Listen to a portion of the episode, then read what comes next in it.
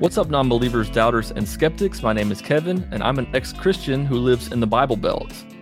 I've come up with twenty-four tips slash outlooks that I think will help non-believers in everyday life. Whether you're an atheist, an agnostic, or just a person who's questioning their faith, I think these tips might help to navigate through the largely monotheistic world in which we live. Let's go ahead and get started with number one. Be skeptical.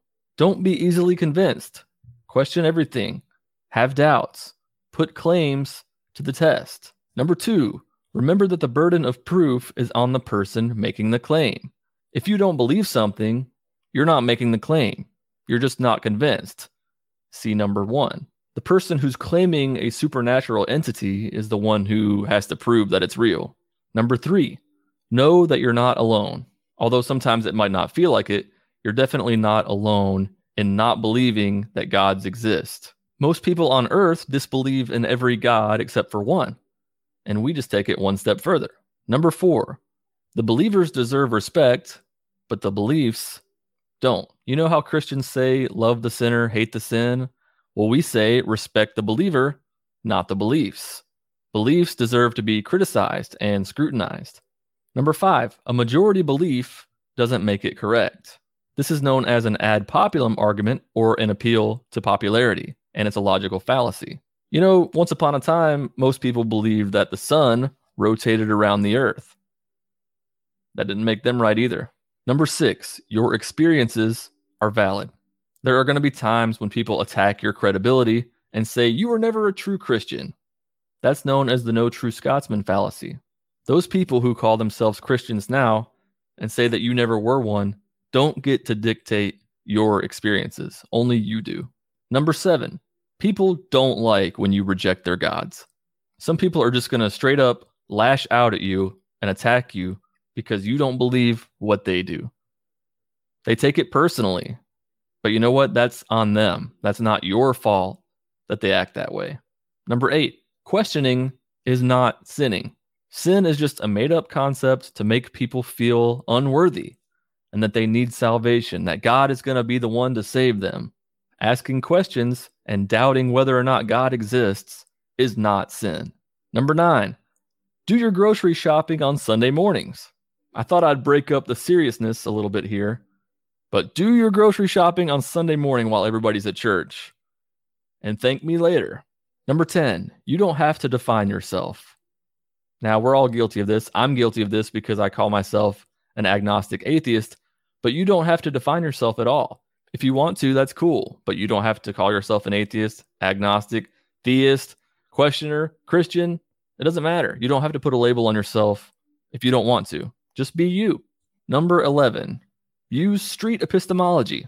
Street epistemology is a conversational tool that helps people reflect on the reliability of the methods used to arrive at their deeply held beliefs. Asking questions makes for better conversation. Asking questions makes people question. Ask people what they believe. Ask why they believe it. And ask how they got to that conclusion. Instead of accusations, we need conversations. Number twelve, it's not a relationship. It's a religion.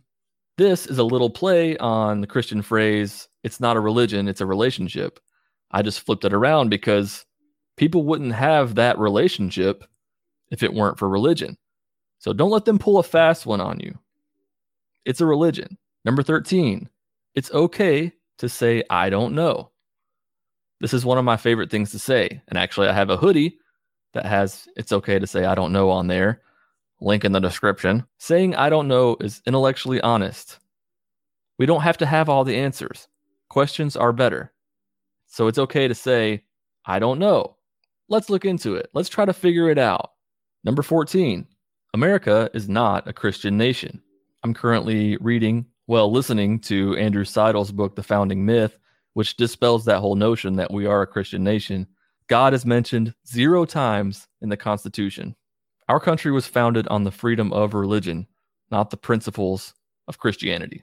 Number fifteen, you don't need a God to be good.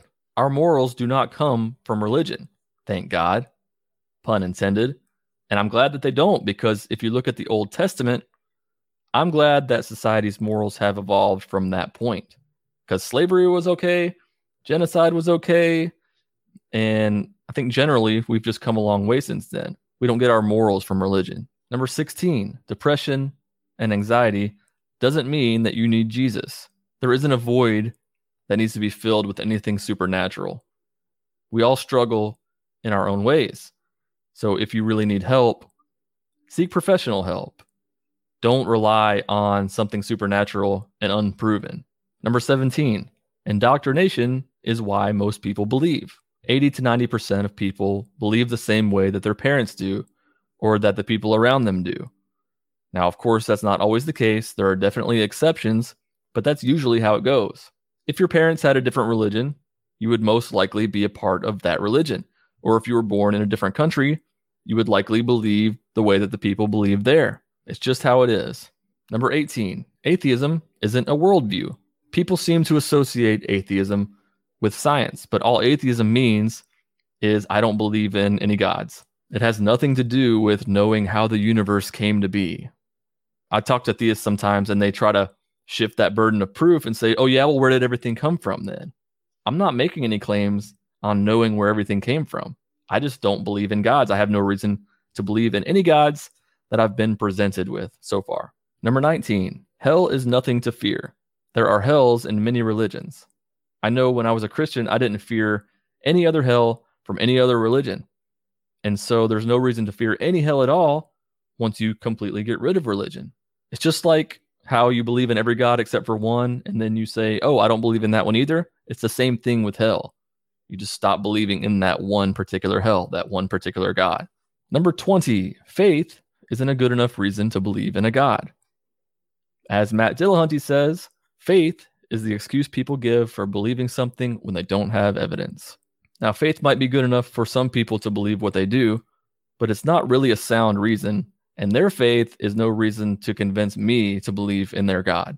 Number twenty-one, we don't choose our beliefs. You either believe something or you don't. So when other people say, oh, you should just believe in God, that's silly. I can't just flip a switch in my brain and be like, okay, I believe now. That's not how beliefs work. Number twenty-two, these are not the end times. People have been saying that we're living in the end times for quite some time. And yes, it's true that we are closer now to the end of the world than we've ever been. That doesn't mean that there's a God orchestrating it all and that Jesus' return is imminent. Number twenty-three, and maybe my favorite on this list, is they are loud. You don't have to be quiet. If you're like me and you live in the Bible Belt, then you constantly see posts about Jesus and God all the time. You hear people talk about it everywhere you go. They're loud. They talk about their beliefs all the time. So we don't have to be quiet about our lack of belief or rejecting their beliefs or rejecting that what their religion is trying to push on society. We should be able to be just as loud in voicing our opposition. And finally, number twenty-four, unexplainable does not mean that God did it.